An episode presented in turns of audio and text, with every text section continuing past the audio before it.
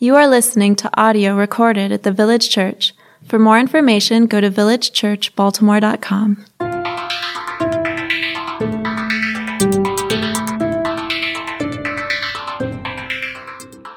were completed for his circumcision, he was named Jesus, the name given by the angel before he was conceived. And when the days of their purification, according to the law of Moses, were finished, they brought him up to Jerusalem to present him to the Lord, just as it is written in the law of the Lord every firstborn male will be dedicated to the Lord. And to offer a sacrifice according to what is stated in the law of the Lord, a pair of turtle doves or two young pigeons. There was a man in Jerusalem whose name was Simeon. This man was righteous and devout, looking forward to Israel's consolation, and the Holy Spirit was on him. It had been revealed to him by the Holy Spirit that he would not see death before he saw the Lord's Messiah. Guided by the Spirit, he entered the temple. When the parents brought in the child Jesus to perform for him what was customary under the law, Simeon took him up in his arms, praised God, and said, Now, Master, you can dismiss your servant in peace, as you promised, for my eyes have seen your salvation. You have prepared it in the presence of all peoples, a light for revelation to the Gentiles and glory to your people Israel. His father and mother were amazed at what was being said about him. Then Simeon blessed them and told his mother Mary, Indeed, this child is destined to, to cause the fall and rise of many in Israel, and to be a sign that will be opposed. And a sword will pierce your own soul, that the thoughts of many hearts may be revealed. There was also a prophetess, Anna, a daughter of Phanuel of the tribe of Asher. She was well along in years, having lived with her husband seven years after her marriage, and was a widow for 84 years. She did not leave the temple, serving God night and day with fasting and prayers. And that very moment, she came up and began to thank God and to speak about him to all who were looking forward to the redemption of Jerusalem. Thank you, Nancy. You can have a seat. And we're, um, we're doing a three week series called, uh, we're taking a little break. We're going to conclude Ephesians starting in the new year. So don't worry, we're not just dropping that. We are going to finish it. Uh, but we thought appropriate to do a three week series during this Advent season. And for those of you church calendar nerds, you know that Advent actually started last Sunday, but we don't follow the calendar in every way. It's all right. God's, God still loves us. But we're doing a three week Advent series here as we approach Christmas. And, and the title of the series is The King is Here. I don't know what it is, but whenever I say it, I want to say, The King is here. Like there's something within me that, like announcing and proclaiming that Jesus, the King of the universe, has come into the world. And as I said with our little ones, um, the, gr- the really, really good news for us is, in some sense, there should be an anticipation. We're looking forward to something, but we're on the other side of history with that. We already know he's come. Like the king is here. It's not just that he's coming, he's here, and we get to celebrate it because we know what's happened. But it's good, rhythmic reminders for us to remember the implications and the power of what it means that the God man, Jesus Christ, entered our world to be with us. So we're going to be looking some different implications of the fact that Jesus is the king who has come into our world. And as we look today, um, looking at this idea of what it means to have a satisfied soul, I'm thinking about Christmas. And again, maybe I'm just really pagan, but for me, a lot of my thoughts get around the gifts. You know, and maybe a lot of you, that's, that's your focus during Christmas time. Man, I got to get gifts for people. I got to do it. And, and it can be kind of stressful because you want to find the right gift for people, especially the closer you are to them. And man, for some of us, there is this amazing technology that has made life so good. It's called Amazon Wish List this thing where people can just put, I mean, it's not even hard anymore, right? People can just put on a website, here are the things I want. No drama. You don't even have to think about it. Just click a button and you got to find a way that the notifications don't come if you want a surprise, right? But it's like an amazing thing. And part of the, the reason why I, I have some affinity to that is that it's disappointing for me to get gifts for people and, and you've put thought into it, and I'm just not a good gift buyer. I don't know. I'm, I'm, I'm fairly intuitive with some stuff, not when it comes to gifts, right? That's why I love gift cards. But like that feeling of, and maybe you've experienced it yourself, like you open up something and you're expecting something and you see it and you're like, oh, I've never wanted that, but thank you. It's like, and, and the thing is, even if it's something you wanted, and we can be honest here, right? Even if something you really wanted, and maybe you can remember when you were a kid, you get something, and it was on your wish list all year, and you wrote Santa for it, and you actually get it, and you're really hyped for like 24 hours, and then it's like you never got it again, right? It's like, what's next? What can I get next Christmas? Like, there's a sense of being human that even our greatest desires, even when we feel like we meet them, there's sometimes a letdown that comes with that. Not just with gifts, but just life in general. Like when we put our hope in these things, it's like a vapor. It seems so real at the time, but you try to grab it and you're like, oh, it's, it's gone. That's part of being human. And what I want to do for us this morning is help us to um, be, be able to put our eyes on this idea of looking at the one who truly satisfies our souls. And you're like, well, we in a church, of course you're going to talk like that. But at least for me, I need to be reminded of that continually because I don't know about y'all, but for me, I wrestle continued dissatisfaction, discontentment, asking what's next. That's how I need the gospel. So I'm excited about that for us as we start this short series. And like we heard read, uh, we're going to look at this through a man named Simeon and a woman named Anna. So let me pray for us again as we ask the Spirit to guide us. Lord, Holy Spirit, I'm just so thankful for every person who's in this room today. And only you know what's really brought every one of us here. Maybe it's tradition, maybe it's ritual, maybe it's obligation, maybe it's hunger and desire, whatever it might be. We thank you that you've brought us here, Lord. And Holy Spirit, we pray that you do that thing where you can take one spoken word, but you can interpret it supernaturally to what each of our souls needs to hear from you, to be reminded of the one who truly satisfies when things of this world can sometimes fall short. So guide us right now, Lord. Give us attentive hearts to hear from you what we need. And in Jesus' name we pray. Amen. Amen. So this story that we looked at from Luke chapter 2, it teaches us some things about this King, Jesus. And if you're unfamiliar or if it's newer to you, we've just had some of the account of Jesus being born. And you might have seen in Christmas pageants and different things. This is some of the follow-up. And just our first point that we're going to look at is this idea that the king satisfies his followers that this king, he truly brings satisfaction to those who follow him. So let me read again from chapter 2, starting verse 21. When the eight days were completed for his circumcision, he was named, and this is talking about Jesus, obviously, because he was named Jesus, the name given by the angel before he was conceived. And when the days of their purification, according to the law of Moses, were finished, they brought him up to Jerusalem to present him to the Lord, just as it is written in the law of the Lord. Every firstborn male will be dedicated to the Lord, and to offer a sacrifice according to what is stated in the law of the Lord a pair of turtle doves or two young pigeons. And just for us to get a little bit of context, what's going on here, um, Jesus has been born, and you might think, whoa, everyone's preparing for this king. Everyone must know he's the Messiah. He's going to the temple he's getting dedicated, sacrifices.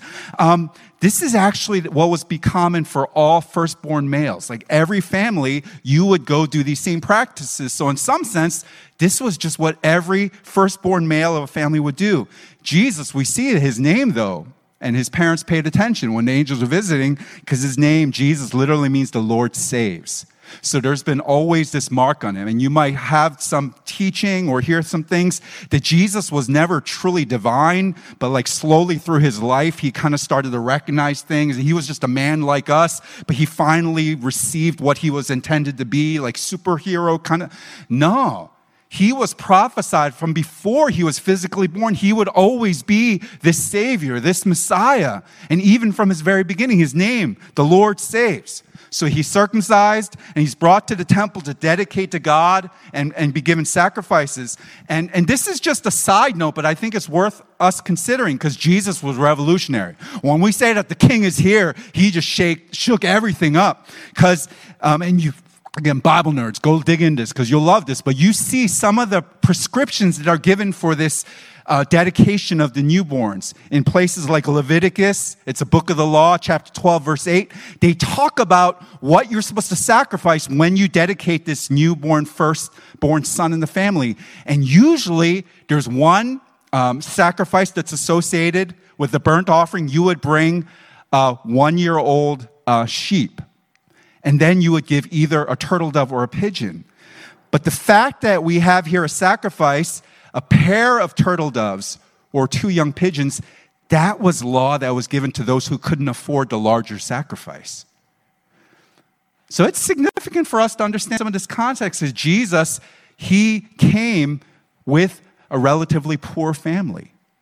Though he was the king, when we say that the king is here, he didn't come in regal robes on a, on a chariot he came in a very humble form in a very humble family that could only afford the bare minimum sacrifice for his firstborn son. And that in itself is a whole sermon, but we're going to get into more of that later in the month. But just a little thing for you to chew on. So I just wanted to make clear that this is what would happen again with every firstborn male in a family. But then we see that this firstborn son is very different. Uh, verse 25 There was a man in Jerusalem whose name was Simeon. This man was righteous and devout, looking forward to Israel's consolation, and the Holy Spirit was on him. It had been revealed to him by the Holy Spirit that he would not see death before he saw the Lord's Messiah. Guided by the Spirit, he entered the temple. So again, you have to give a little bit of just acknowledge this is not, we're not seeing exactly what's going on here. We don't know, but I'm imagining this older man who's been living his life faithfully and we don't know what he's done. All we know is that he's been faithful. He has been given a word, and we don't know exactly when it was, but that he would see the promised Messiah before he entered glory. That before his days on this earth would end, you will see this Savior, Jesus. And he's waited his life for this. And he's gotten prompted now by the Holy Spirit. And I don't know what that looked like. Because we just talked about the Holy Spirit a few weeks ago in our own church, and we affirmed that if you are a Christian, you are all filled with the Holy Spirit. We're collectively filled with the Spirit. But just because you're filled with the Spirit doesn't mean you always hear God correctly, right? So maybe this guy, maybe this man, Simeon, maybe his whole life, he's been waiting for the coming of his king. Maybe, like you and me, maybe he's even had moments where he's asked, Is this the time? Is this the one? Maybe there have been ups and downs with it. But for whatever happened, we can imagine him slowly shuffling towards the temple because he's an older gentleman. Feeling with all of his heart, Holy Spirit, is this what we're leading towards? And feeling the sense, yeah, go to the temple. It's happening. It's happening. It's finally happening. And he enters, shuffling his feet towards the couple, but there's so much meaning there. Because Simeon, he has been a faithful worshiper of this God for his whole life. And this is literally the moment he's been waiting his whole life for because he's longed to see God's salvation. He's longed to see the life that would enter this broken world as we continue in verse 27 when the parents brought in the child jesus to perform for him what was customary under the law simeon took him up in his arms praised god and said now master you can dismiss your servant in peace as you promised for my eyes have seen your salvation. You have prepared it in the presence of all peoples a light for revelation to the gentiles and glory to your people israel his father and mother were amazed at what was being said about him. Um, so I was born in Chicago um, until about mid elementary school, but I, I still have a few memories from when I was a kid. And one of my memories was I didn't live too far from Wrigley Field, which is the home field of the Chicago Cubs, the baseball team. And even as a little guy, the one thing I could remember was the Cubs were not very good. They just never win a World Series, which is the championship of Major League Baseball. But in 2016, even though I am a Philly guy and now a Baltimore guy, I was watching with interest as the Chicago Cubs made the World Series. and they won and they came back and go, go, go Wikipedia it if you're really interested, right? But they came back in an epic comeback to win the World Series for the first time since 1908. They waited a long time. And one of the things, one of the news stories coming out of that that I just found so compelling was after they won the World Series, so many fans, they took like the newspaper clippings and took it to graveyards of their parents and people who had waited their whole life to see the Cubs win a World Series but had passed before they could ever see it with their own eyes and like teary, just sharing it with their loved ones. It happened. It happened. And, and I just, that memory of that came as I thought about Simeon, this idea something he's been waiting his whole life for. And he's an old man now. And maybe like some of you, things you're waiting for, you get to a certain point and you're like, yeah, maybe I just heard God wrong. maybe I'm like a false prophet. Maybe, uh, you know, that person, they were shady when they told me this is the word of the Lord. And maybe I just got this whole thing wrong. But Simeon, that, that realization that everything he's been waiting for, he has been laser focused his whole life. We don't know what he did for a living. We don't know what his family was about. The one thing he know, we know is that he was waiting for the Lord's salvation to be revealed as I had promised. But he'd been given this promise. It's not going to happen till you die. So I mean, you will see it. And now the moment has come. Simeon gets to see with his own eyes what he was longing for. And then he goes into this song beginning in verse 29 as he depicts that God's salvation is a person and his name is Jesus.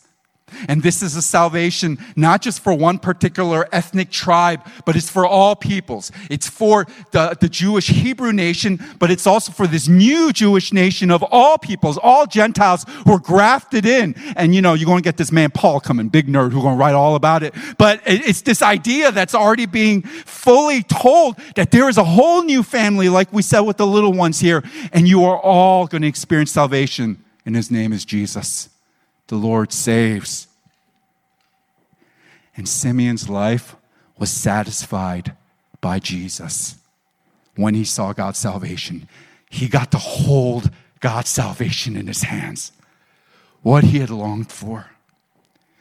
And he's at peace. What does he say now? Now I can die. Now I can leave this world because I've seen what I've longed for.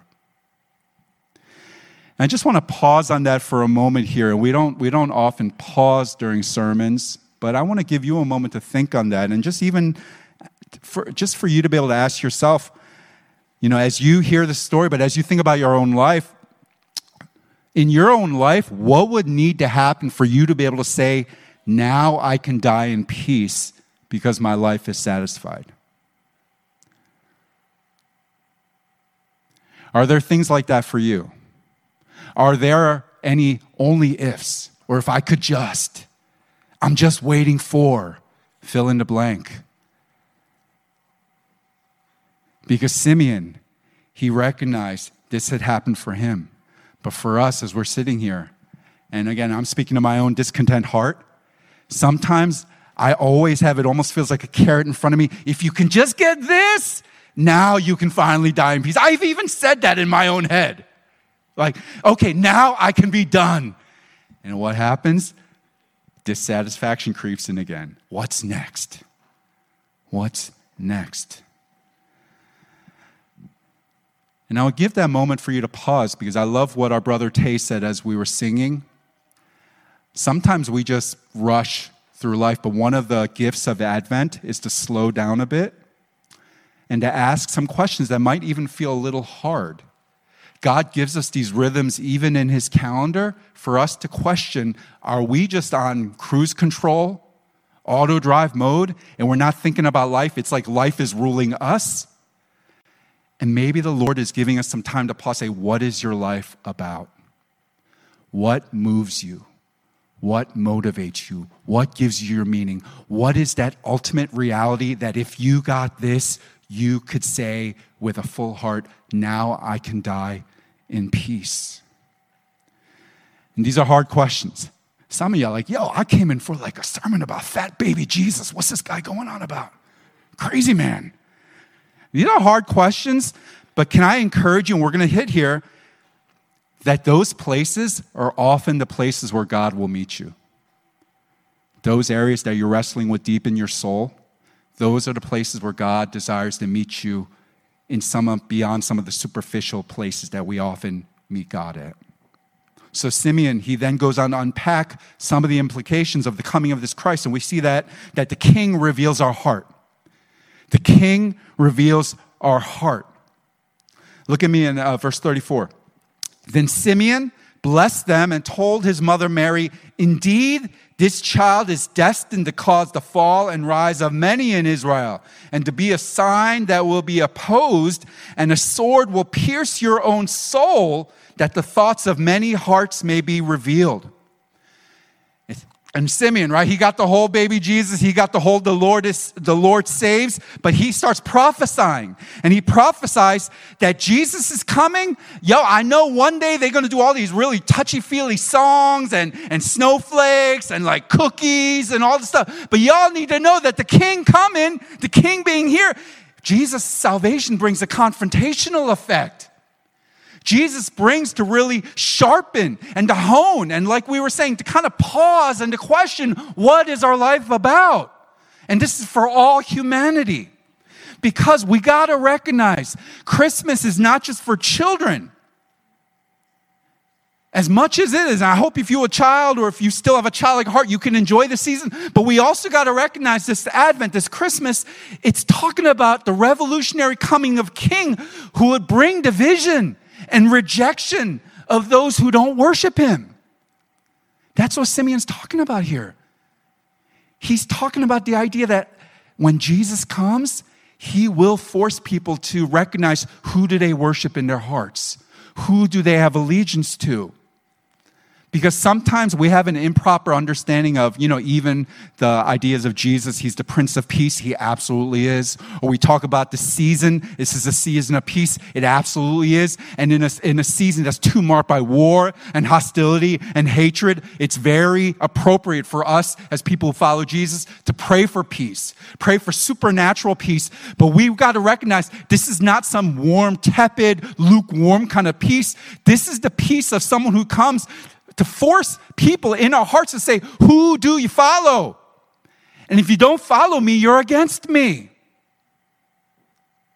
Because Jesus, as it says here, he would cause many to fall. He would cause many to rise in Israel, especially the poor, the downtrodden, those on the outskirts of power and marginalized in society. They would actually be raised up because of Jesus.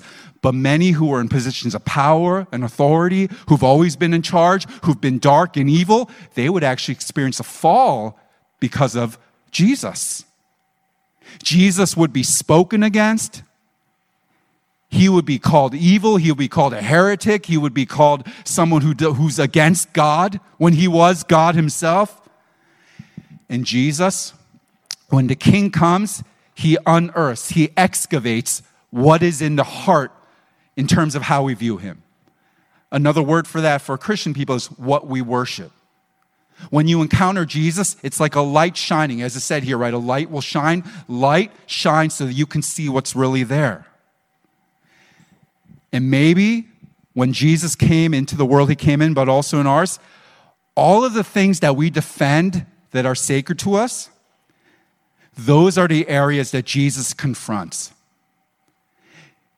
In another way, the things that we have elevated to a God above the true God, the things we have given our heart and our devotion and our time and our full allegiance that we bow down to, Jesus is going to force us to confront those things because he don't share a throne.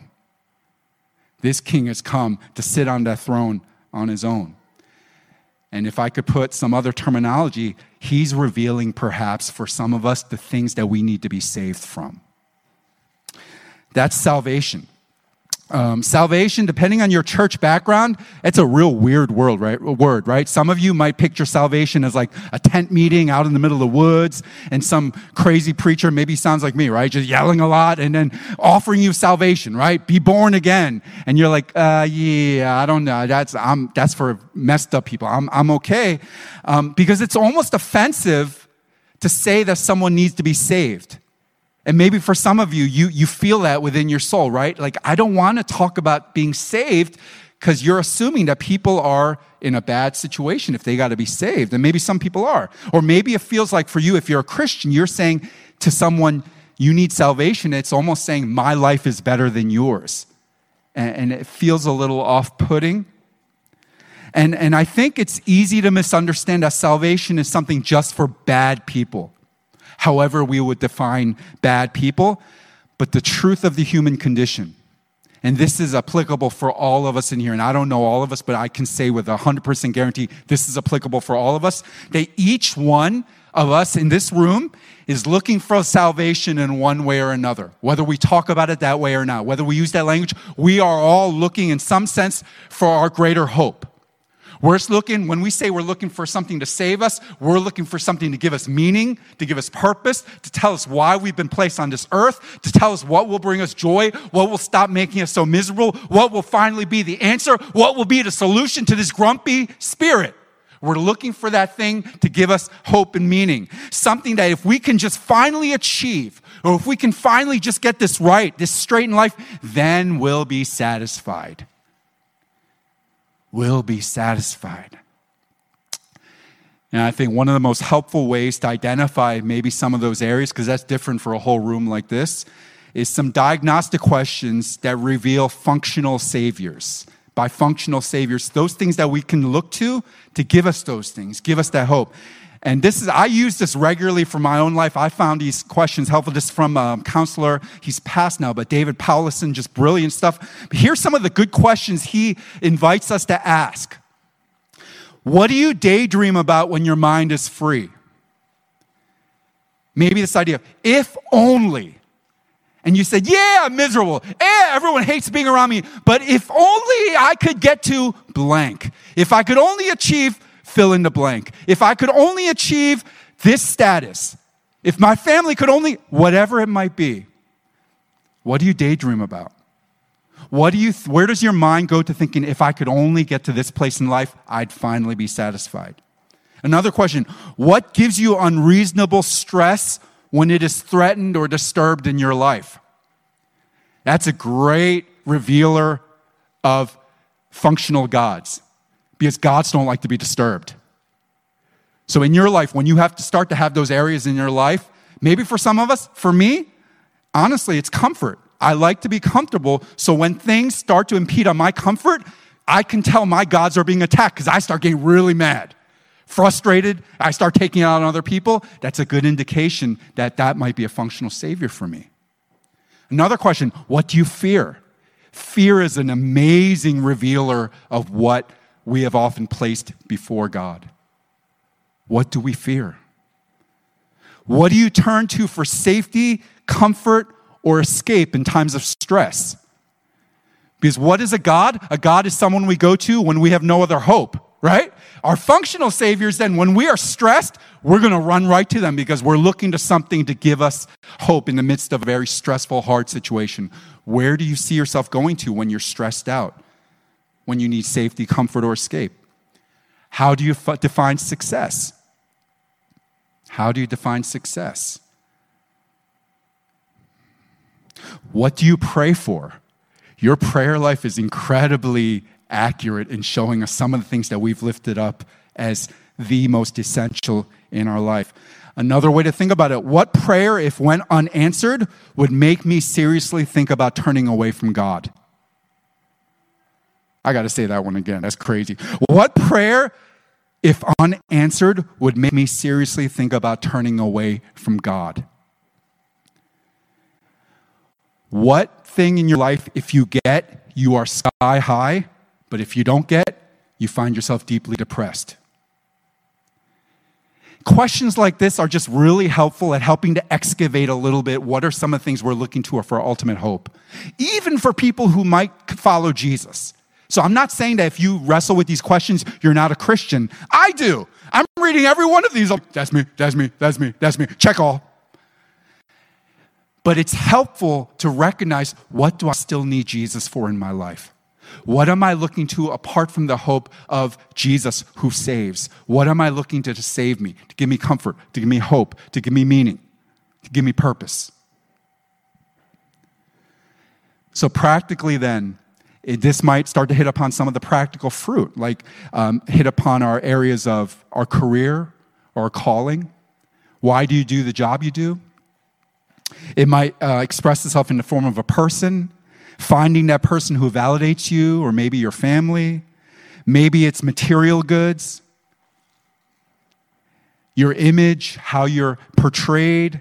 Maybe it's found in being a good person who helps others or needing others to depend on you. Maybe for some of us, I know definitely for me, it's being in control. That's a big functional savior revealing thing for me, the need to be in control, that we're irritated unless we're able to maintain certain mastery over certain things in our lives. So, all to say, the goal here is for us to be able to say, what are some of the things that our hearts are inclined to be drawn to, to look for our hope, look for our salvation, look for our meaning?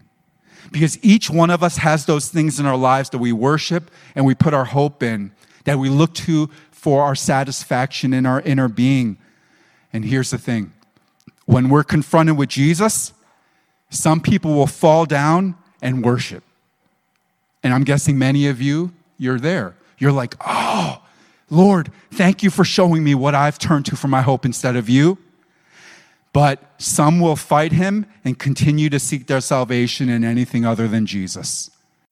And that's what Simeon's prophesying here. Jesus, he does not give you the option to be ambivalent. When Jesus enters the world, you need to choose a side. Am I on King Jesus' side or am I going to choose my own way? Am I going to follow the true God or am I going to set up these functional gods that I've looked to? And am I going to trust him that he can save me or am I going to continue to think I can be saved by these other areas? Because Jesus is not some cute baby sitting in a manger. I mean, I'm sure he was a cute baby, right? He's a king who wants the full devotion of his followers. So, just a question for you to ask yourself what will you do with him? What will you do with this King Jesus?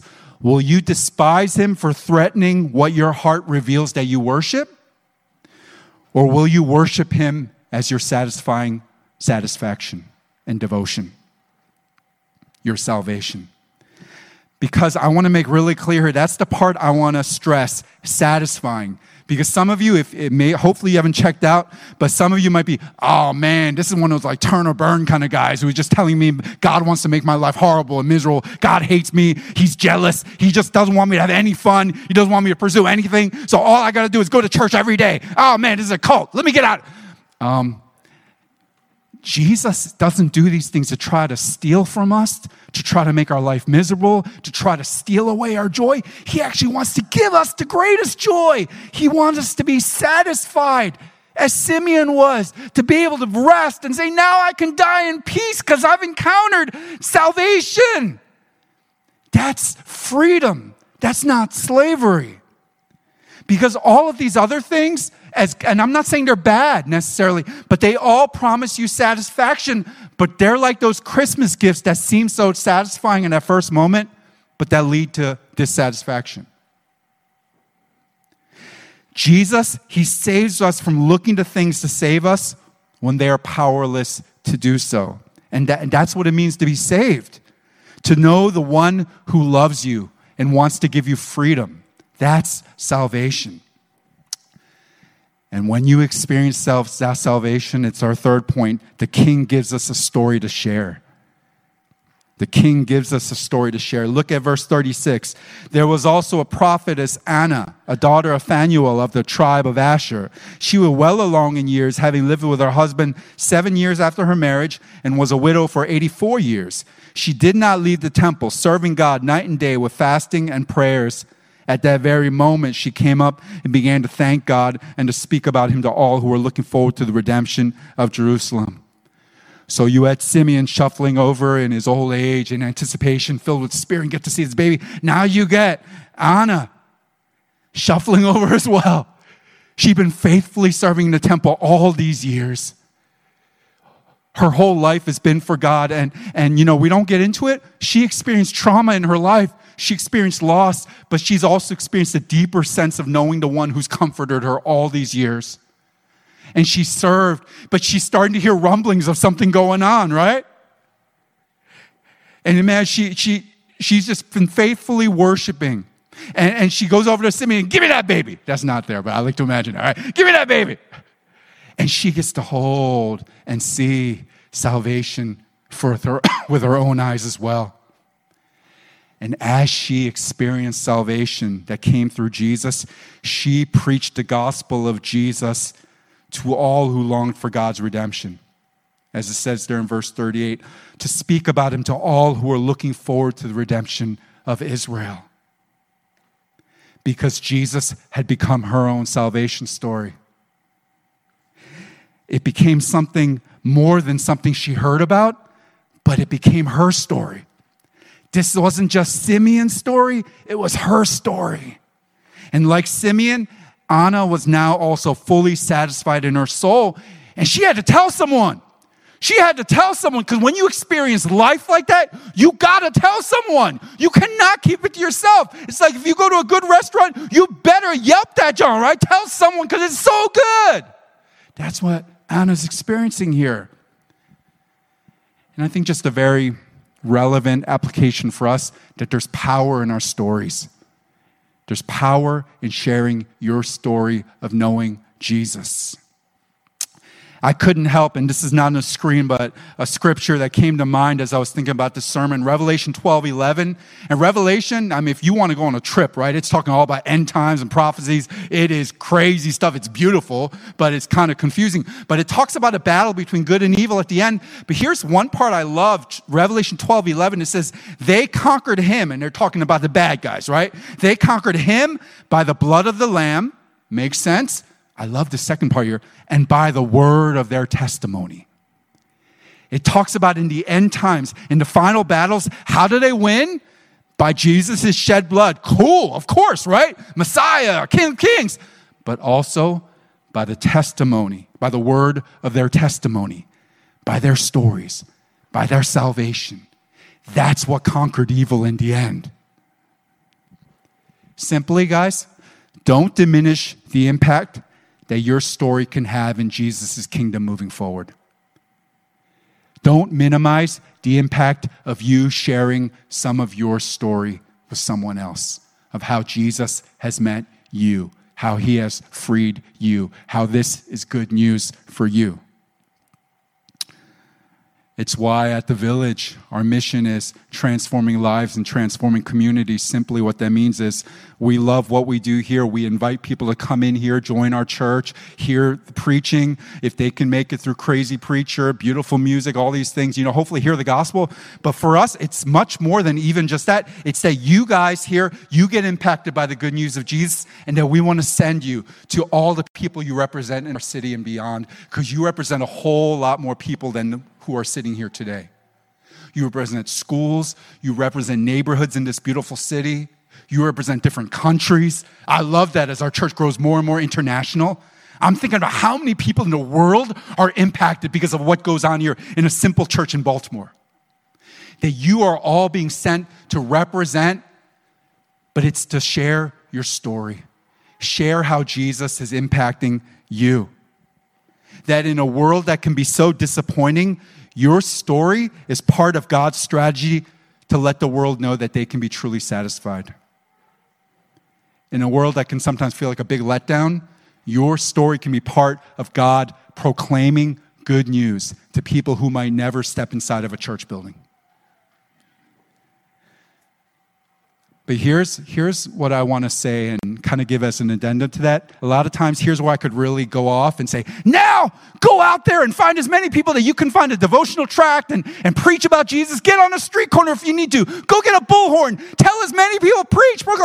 Cool, do that. If you feel led by Spirit, do that. But I also want to encourage you some of the most powerful way that might happen in sharing your story is even when things feel really broken for you when you feel like you don't have much hope. Because I think in the world we live in, one of the most powerful ways we can testify to the satisfying power of this Jesus is how he meets us when we feel like everything else is falling apart around us. Because I think the world is kind of used to Christians yelling at them about how messed up they are. it's kind of embarrassing, right? A little bit. A little embarrassing, right? But more and more and more people I talk to who are maybe wouldn't, wouldn't necessarily say they're Christians, but we share a lot of commonality in how broken life can feel sometimes. Illnesses, family breakdowns, job loss, economic insecurity, loss of people. Because the one common thing that every single person born on this earth experiences, we might not share religious faith, we might not share political ideology, we might not share, heck, what football team you root for. One thing we all share, though, is brokenness and pain. And when you can share a little bit of your story and say, you know what, man, I wish I could say I'm conquering this world and I'm like living my best life now and like I'm killing it, I'm crushing it. Yo, I actually feel crushed. I've experienced a lot of hurt, a lot of loss. 2020, it stunk. I thought it was going to end in 21. It just keep going. Because to a broken, hurting world, one of the most powerful ways you can demonstrate the power of Jesus by saying, even when I feel like I've lost everything, God is still with me. And He can be my satisfaction even when nothing else has felt very satisfying. But even as we share our stories, could I also encourage you to let this not be an opportunity to listen to other people's stories? Sometimes as Christians, we're really good at wanting to talk one of the best things we can do is stop, pause, quiet ourselves, and listen to real people, real hurts, real wrestling, real anger, maybe even at the church, and say, I want to hear more, and be able to share our lives with people. But again, don't minimize the impact of story. Don't minimize the impact of what someone like Anna did in proclaiming, but proclaiming can also be sharing the good things God is doing in your own life, even in your hurt, even when things haven't felt ideal, to know the God who still satisfies, because that's supernatural. That's supernatural. So I want to invite us to come up to this table in a moment. And as our music team comes up and leads us in some song, What we have on the table is a symbolism of the Last Supper of Jesus, where he shared his body and his blood with his followers. And we take each of these elements. We remember the broken body of Jesus sacrificed for us on the cross. And we remember his blood that was shed to be able to offer us the amazing miracle of forgiveness of our sins, to be cleansed, to be whole, to be satisfied, to be able to be uh, known by Jesus. But I want to invite you before you just rush up right away as an act of kind of religious ritual, pause for a moment. And we're going to just keep saying that word throughout this month, but pause and, and do what was said here in this passage. Think of the entering of this king as a light for revelation. Let that light search your heart. As it says here, the thoughts of many hearts will be revealed. Don't rush us, don't rush up here right away. But before you do that, say, Lord, what are you showing me in my heart? What have I clung to in my hope other than you? And free me from that because it's a master that says it will give me all of life if I bow down to it, but it just disappoints. And God is wanting to give you good news to say, lay that down at the altar and receive the good King, Jesus what is the light of our King revealing in your heart? What is it revealing that you're looking to for your hope? Lay it down at the altar and trust Jesus for your salvation today. Trust that Jesus loves you enough that he would give his very life to give you life. And let the King be the author of a whole new story for you. I mean, let's stand up together. And let me pray for us as we enter this time.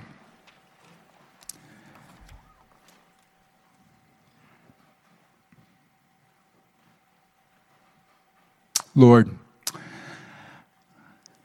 my heart is prone to rush. I, I'm, I know I'm like that. I'm sure some of us can identify. But Lord, in your Spirit's mercy, would you give us a moment to pause here? Sit in these things. Jesus, through your Spirit, would you search our hearts and reveal those things that we have been looking to for our functional salvation? And God, thank you for the good news that tells us we don't have to bow down to that anymore, but we lay that down at the altar. And we want to receive you instead. So, Lord, whether we are a Christian and we're doing that over and over again and being reminded regularly of why we need Jesus. We do that joyfully. But Lord, I also pray for some of us, maybe we don't confess Jesus. Maybe this is new, but we feel some of this anxiety of a world that feels dissatisfying. And Lord, perhaps you're inviting us to know the satisfying love of this God, who, if we have Him, even if we lose everything else, we have life. And Lord, maybe today is an invitation to that life in Jesus. So help us as we worship you and we confess our hope that the King is here. So I'm going to invite you as you sing, as you pray, whenever you're ready, come up the middle aisles, take one of these elements, go back around the outside, and just hold it. We're going to take that together at the end as a symbol of our union and our community here together. But let's allow this be a time for the Lord to search us as we worship Him.